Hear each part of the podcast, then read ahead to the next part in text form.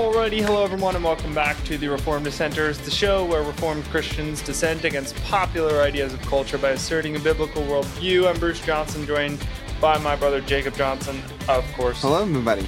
And today is Literature Wednesday. We are beginning a brand new book, and we are breaking the past four months of tradition. Gasp for shame! How dare we? We're starting a new book, Christian Nationalism by Stephen Wolfe. Uh, the case for Christian nationalism actually is what it's the, the, full title. And my goodness, if you can hear this, this is the sound of 445 pages slapping together. Um, it's massive, it's huge, and it hurts to hold it.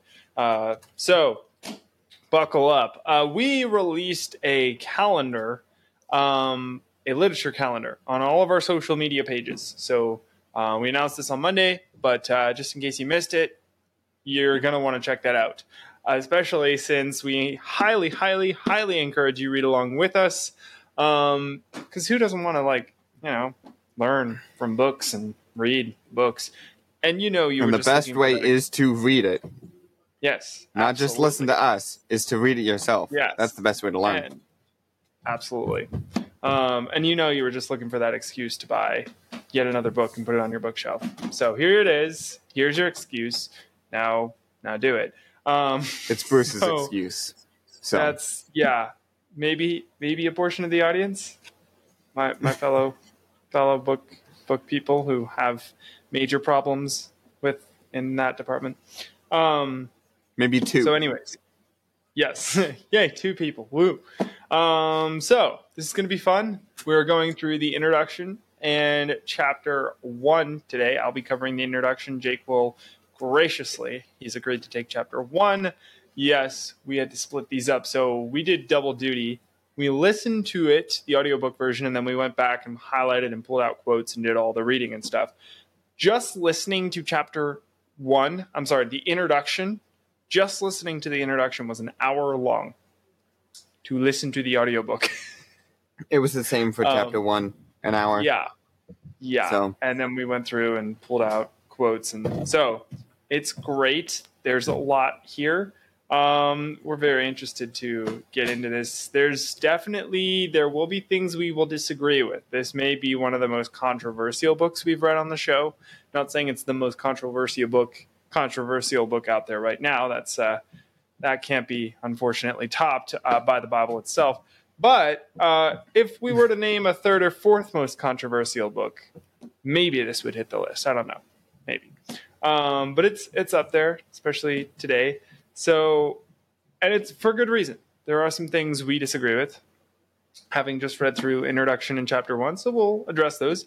But there are, of course, things that we think are really good and that he's phrased really well. And so we'll get into some of those as well.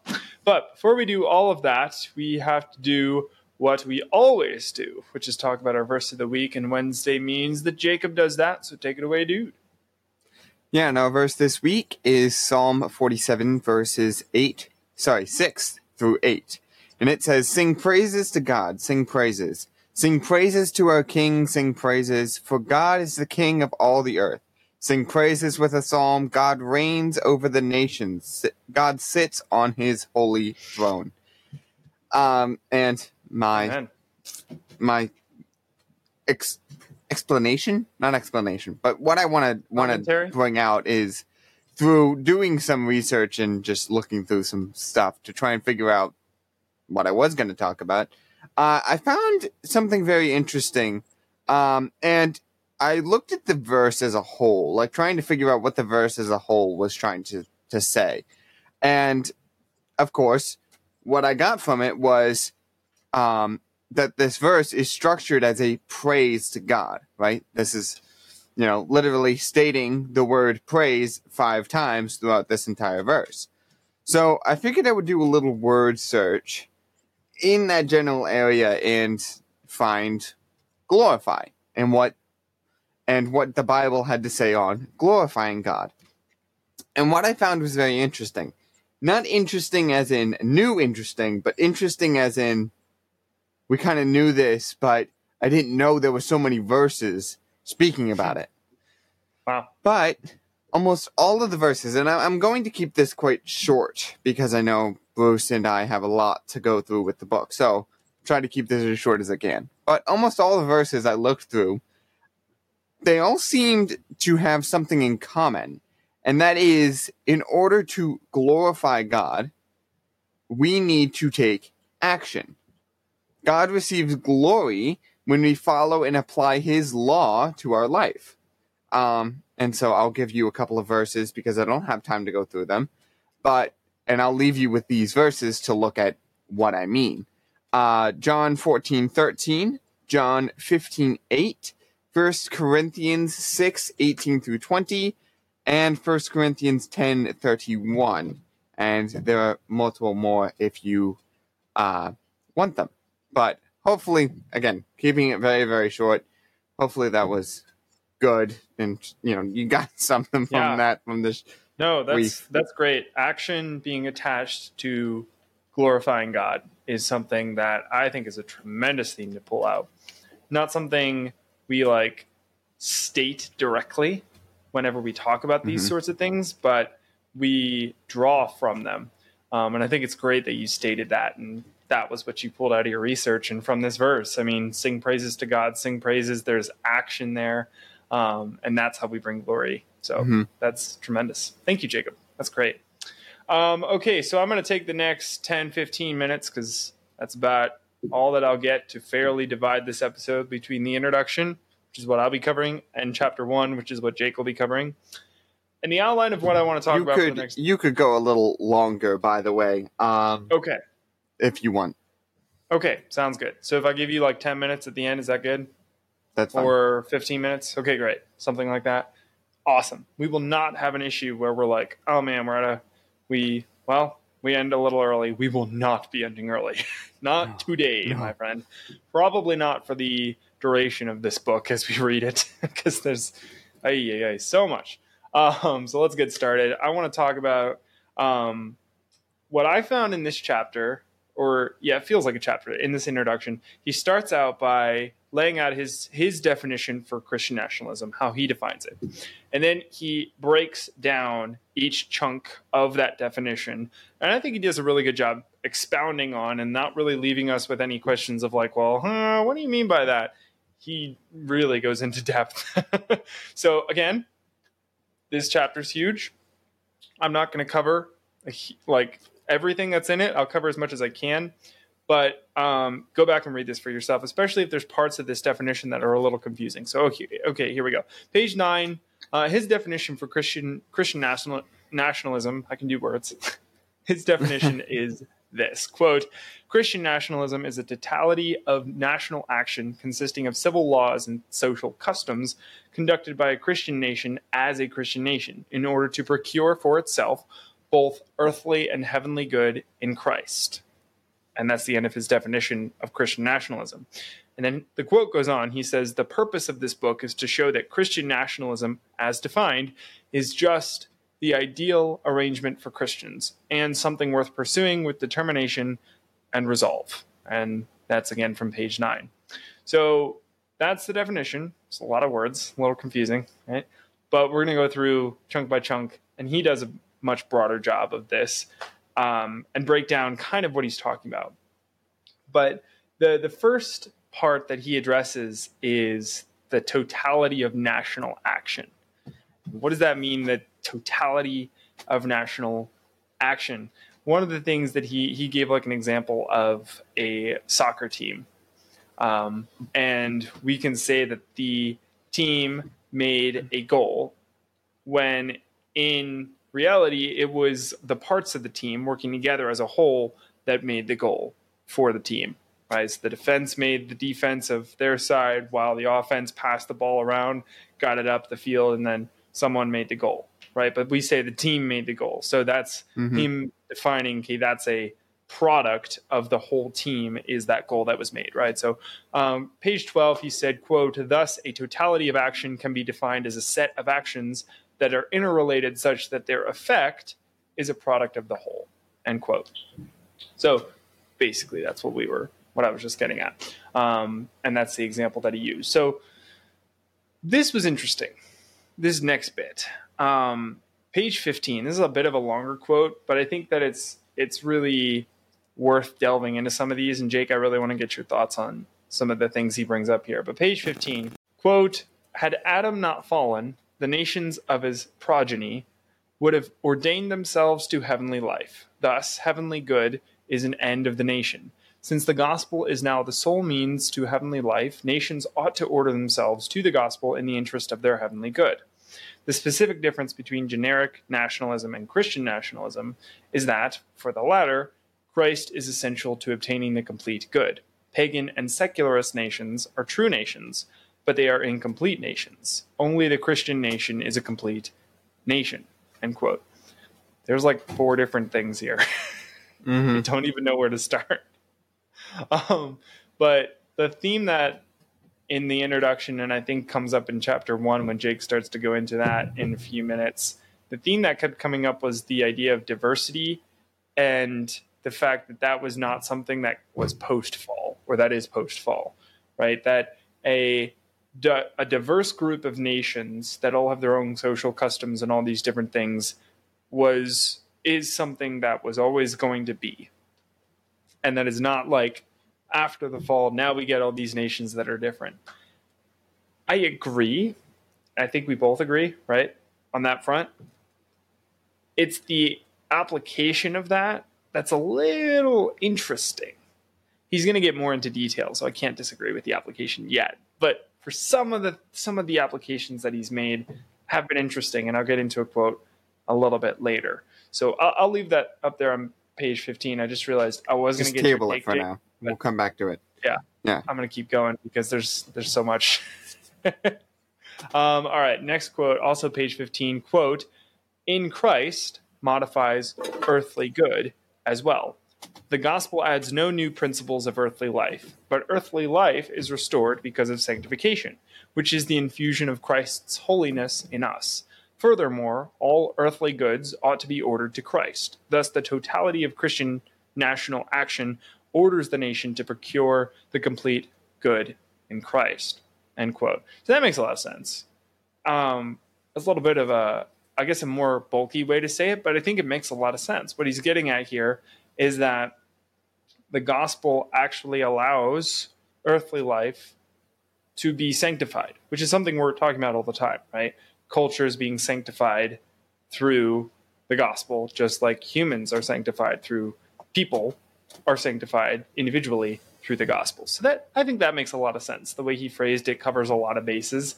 I think this book is great for offering a very academic defense of Christian nationalism in the sense that we can back it up. Um, and he makes a very philosophical and academic uh, argument it is called the case for Christian mm-hmm. nationalism, after all, right? Yeah. He's definitely outlining this very much like a judicial case. So he covers in that quote basically the idea of personal sanctification and cultural sanctification, and that they're interconnected. They're very much the same. Um, so, yeah. So uh, again, going back to that previous quote, one thing I just remembered I wanted to touch on briefly was that pagan and secular nations are true nations, but they are incomplete only the Christian nation is a complete one, right? So there are there's such a thing as a nation that's yeah a true nation, but it's not full, right? And so it's the same way with humans. I think there's that there's that connection again, right? You are made in the image of God, but you're not complete without Christ. You're missing something. There's an aspect of your being that is missing because the Holy Spirit restraining you from your sin so that you can live a life before God that's honoring to Him is the purpose, right? You living that life is the purpose of your life. So if you can't do that, if you're not doing that, you're missing an aspect of what it actually means to be human.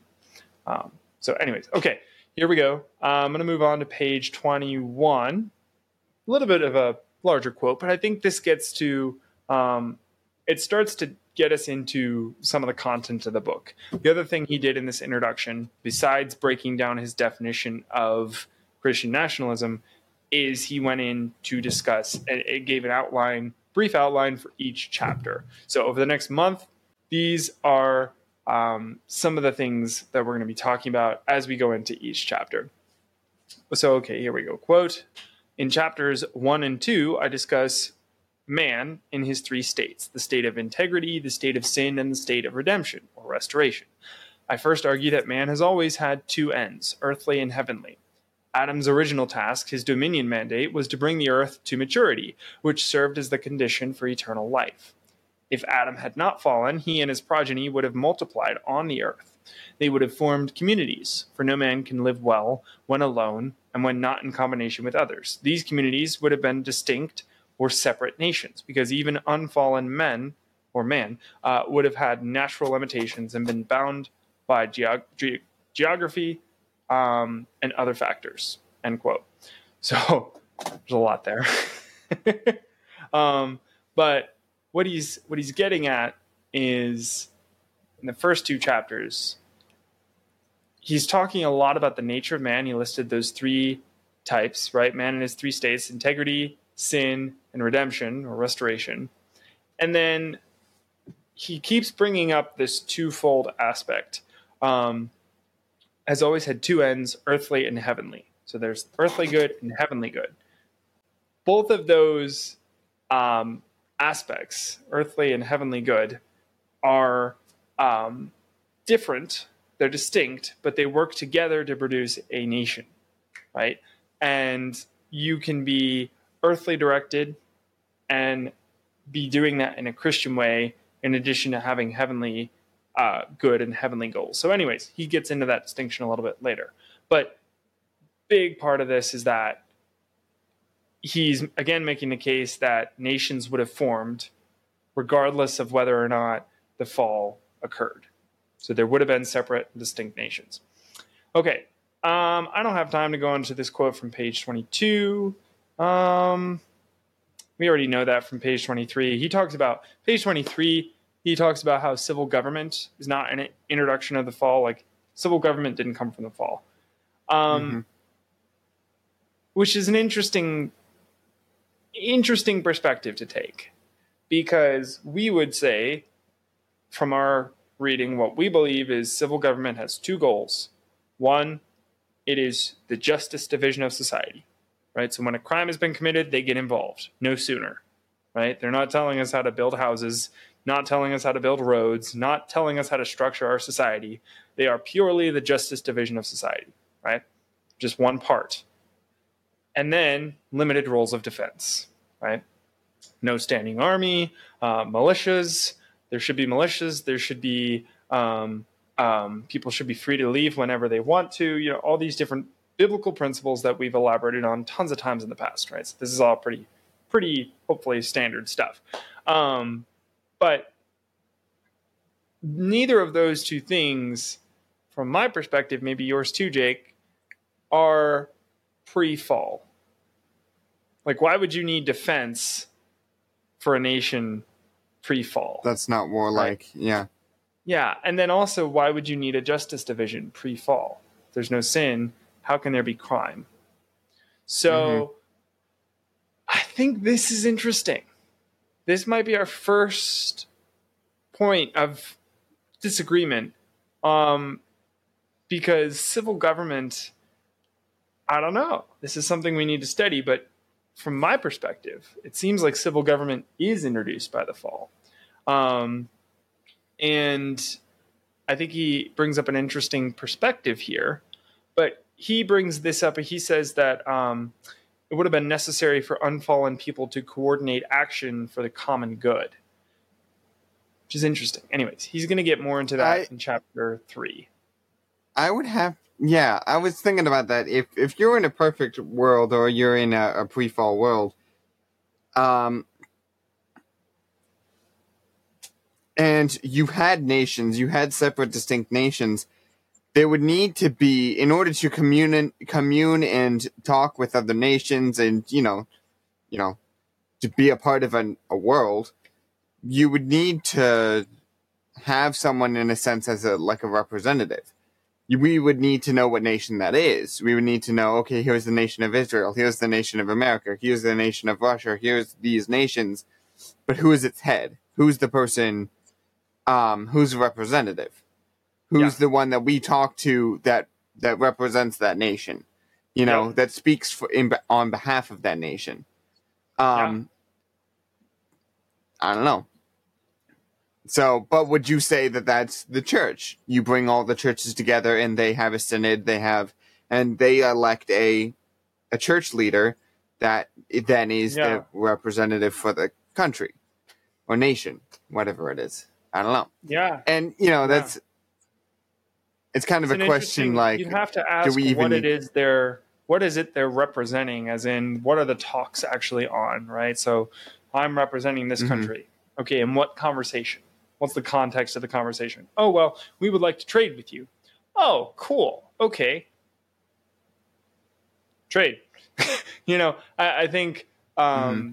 I think that could be done amongst individuals. Right? I think I don't know. I think we should keep discussing this on a different episode. Maybe spend a discussion topic discussing that. Well, but, but the trading is not that but. easy. Yeah, the, the, the trading is not that easy. It's not like I, the I pers- still think the case could be made for the private sector to handle trading, right? International trading. I think. What if they went larger amounts of resources? Say this nation is known for having a lot of steel or iron. This yeah. nation wants steel. This who nation has end, a bunch of. Yeah. Yeah, I mean, who in the end is going to have to um, uh, handle that? The private sector eventually will have to be the ones to actually handle it after all the paperwork mm-hmm. is done and after the logistics are worked out, which I think the civil government would, in this hypothetical, I would even say from a biblical perspective, that's not even the civil government's job to start out with, right? Like they shouldn't be the ones who are then who would getting involved in those sorts of things. I, I and I don't I don't disagree, but I'm I'm asking who who would stand and fill in that place who would write all the paperwork, who would make sure all this is, you know, who would do all that. Yeah. I to me that seems like whoever the two parties are that are trading. There are two companies. What if there's more than that? Like I understand we're we're, we're out of time. low on time, but if if you want a great amount of steel and it involves not just one person but multiple steel workers or multiple steel businesses to work together to trade with these people, and it takes multiple agricultural businesses to right. start with these people. Now well, you've got yeah, maybe a hundred people, a hundred people each... that's got to talk to each other about how much they're going to give, and you know, I think yeah. there needs to be a representative between that to make those talks a little bit easier, and maybe that's elected between those people for that they, specific trade, and then speak, they could speak to each other, like. Yes, elected heads, sure, but within those companies of because they're two companies, right? So I think the two companies themselves could could handle that. What if it's multiple? What if it's the nation itself that wants more steel? That you know, or whatever. Who's going to utilize the steel? The companies. But there's multiple. What if there's multiple companies within that that want steel? Then they each handle their own trade uh, disputes. That's true. Might be true. I don't know. All right, I, I but we can continue. From, yeah, we're way out of time. Um, okay, so yeah, anywho, there's a bunch of the chapters get explained. Um, chapter three, we're, you look forward to chapter three. Um, nation and nationalism. Chapter four, the Christian nation. One major feature of Christian nationalism, the civil support for true religion. It's going to be interesting. That's chapter four. Chapter five, he defends cultural Christianity, um, which is fascinating. He says that cultural Christianity is a supplemental mode of religion, which means that it supplements the work of spiritual ministry. It's an interesting take.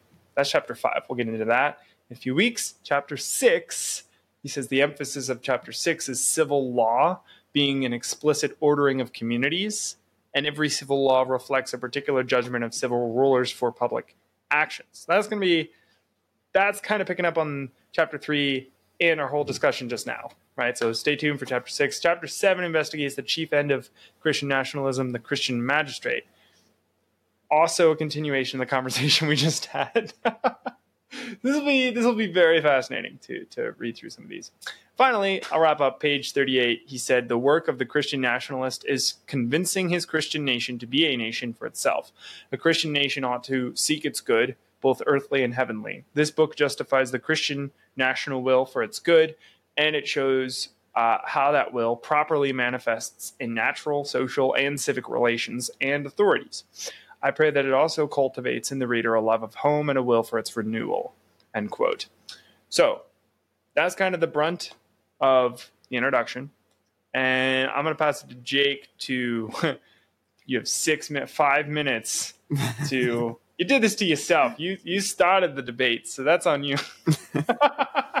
oh boy, this is this is going to be quick. Good luck. Uh, so maybe slow it down to like half speed to understand what I'm saying. Um, uh, but first, chapter chapter one, it, as he gave a brief description of it, was very much about, in a sense, he's talking about the three things: the integrity of man, the sin of man, and the redemption of man. So, through all of this, and and I think chapter one focuses specifically on the integrity of man, or also talking about the creation of man and man's order, man's reason for for living, right? So you he starts out with the question, what is man? What is man? Who is man? And so I'll start out with a quote on page 39. Um, he says, how we understand the nature of man determines how we understand human social organization.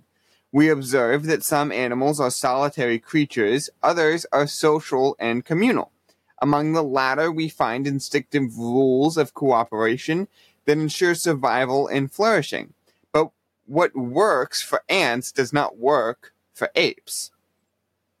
So basically, you know, stating that there are and he gets he goes on later to talk about that man man being rational being a rational creature does not would would make people think that they could be solitary right? They could be a solitary creature because they can think for themselves they have rationality. However he says that they're not a solitary creature they cannot be a solitary creature. We are not hermits. We live within a world and a society as rational human beings that have to um, integrate with other rational human beings. Moving on, um, he also talk, talks about man's job and duties. Um, on page 42, he says God created Adam with both earthly and heavenly ends. Uh, Bruce mentioned this in when he gave the quote of the brief, brief description. To continue the quote, the latter refers to earth eternal heavenly life, which God would grant to Adam and his uh, pro- prodigy, progeny. Yeah, sorry. Uh, upon their meeting a divinely instituted condition. The condition was obedience in manly man's earthly duties, which involved fulfilling the Dominion mandate, multiplying, filling, and, and subduing creation as the vice regents of God on earth. This one I thought was very interesting quote, especially for that last little bit, that we are multiplying, filling, and subduing creation as vice regents. We are here on God's behalf to subdue the earth and to control it, to make sure that it's in working order, in good working order. Um, so, and he talks a lot about um, the fact of hierarchy and that chaos is not a good idea. We have to have order. God calls us to order. And that involves having systems in place, having people above other people. Um, and he briefly talks about the moral law. Um, and actually, I thought I would bring this up this is very interesting, and I think someone could take this out of context or take it weirdly to think he was going against um, or, or speaking for work salvation in a sense, but he explains it very well. Um, he says on page 49 in other words, if you obey the moral law as the rule of life, you meet the condition for eternal life. So, this is exactly the part that I think people would take out of context and say, look, he's saying you must obey the, the moral law in order to receive eternal life, right? In order hmm. to enter the kingdom of heaven. He continues on saying, Nevertheless, it is important to maintain the distinction between the moral law as a rule and the moral law as a covenant. If one fulfills the moral law as a covenant on your behalf, the moral law does not thereby cease to only to be the only rule rule of righteousness. That is to say, even if the covenant is fulfilled for you by another. So in a sense, he's he's bringing in here the fact that if the if the moral law is is fulfilled by Christ, the uh, he continues, the law remains binding to you as the only rule of life.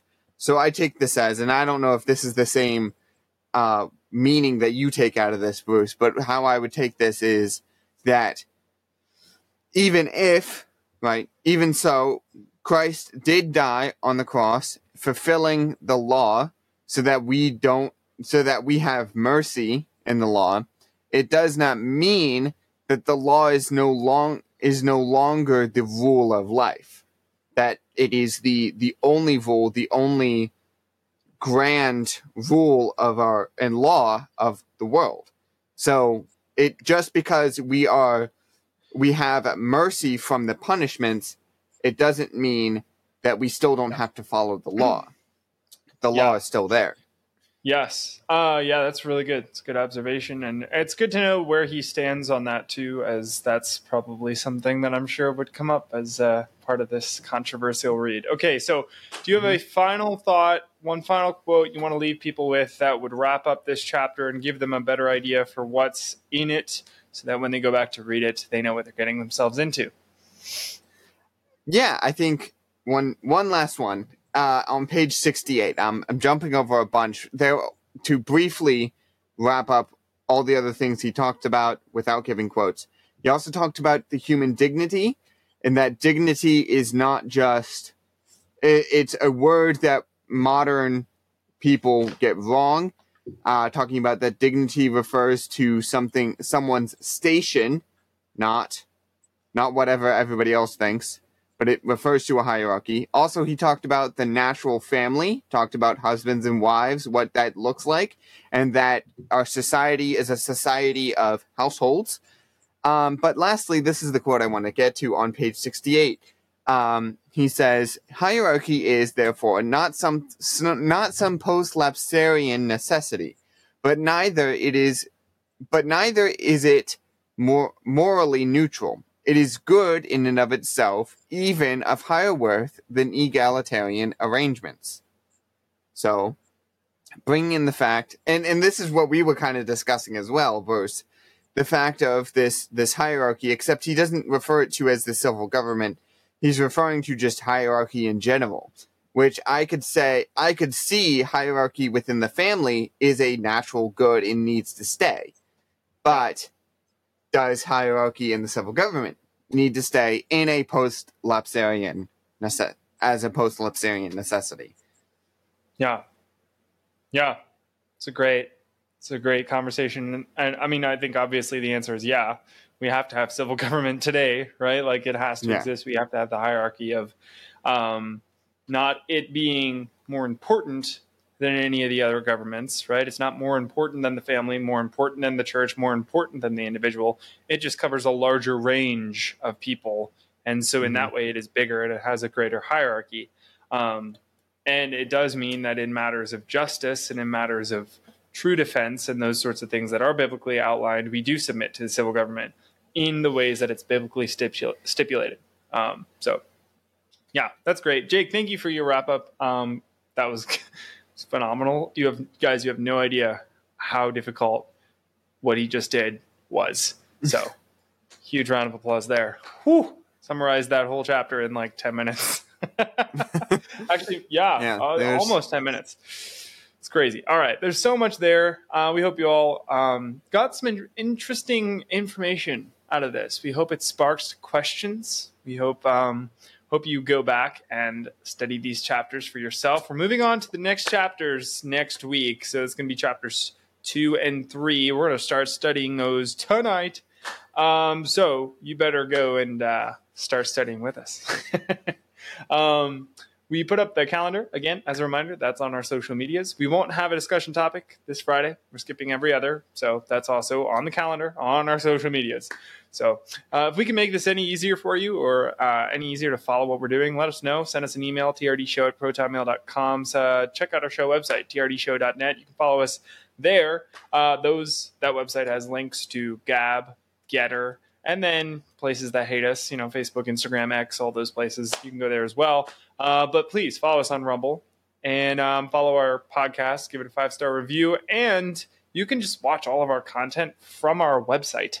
Like, that's kind of cool, right? So you should do that. Thanks for watching, and we will see you on Monday. So have a great rest of your weekend. a great rest of your week. Have a wonderful Lord's Day, and we'll see you on Monday. And remember, everyone, in all that you do, do it as unto the Lord.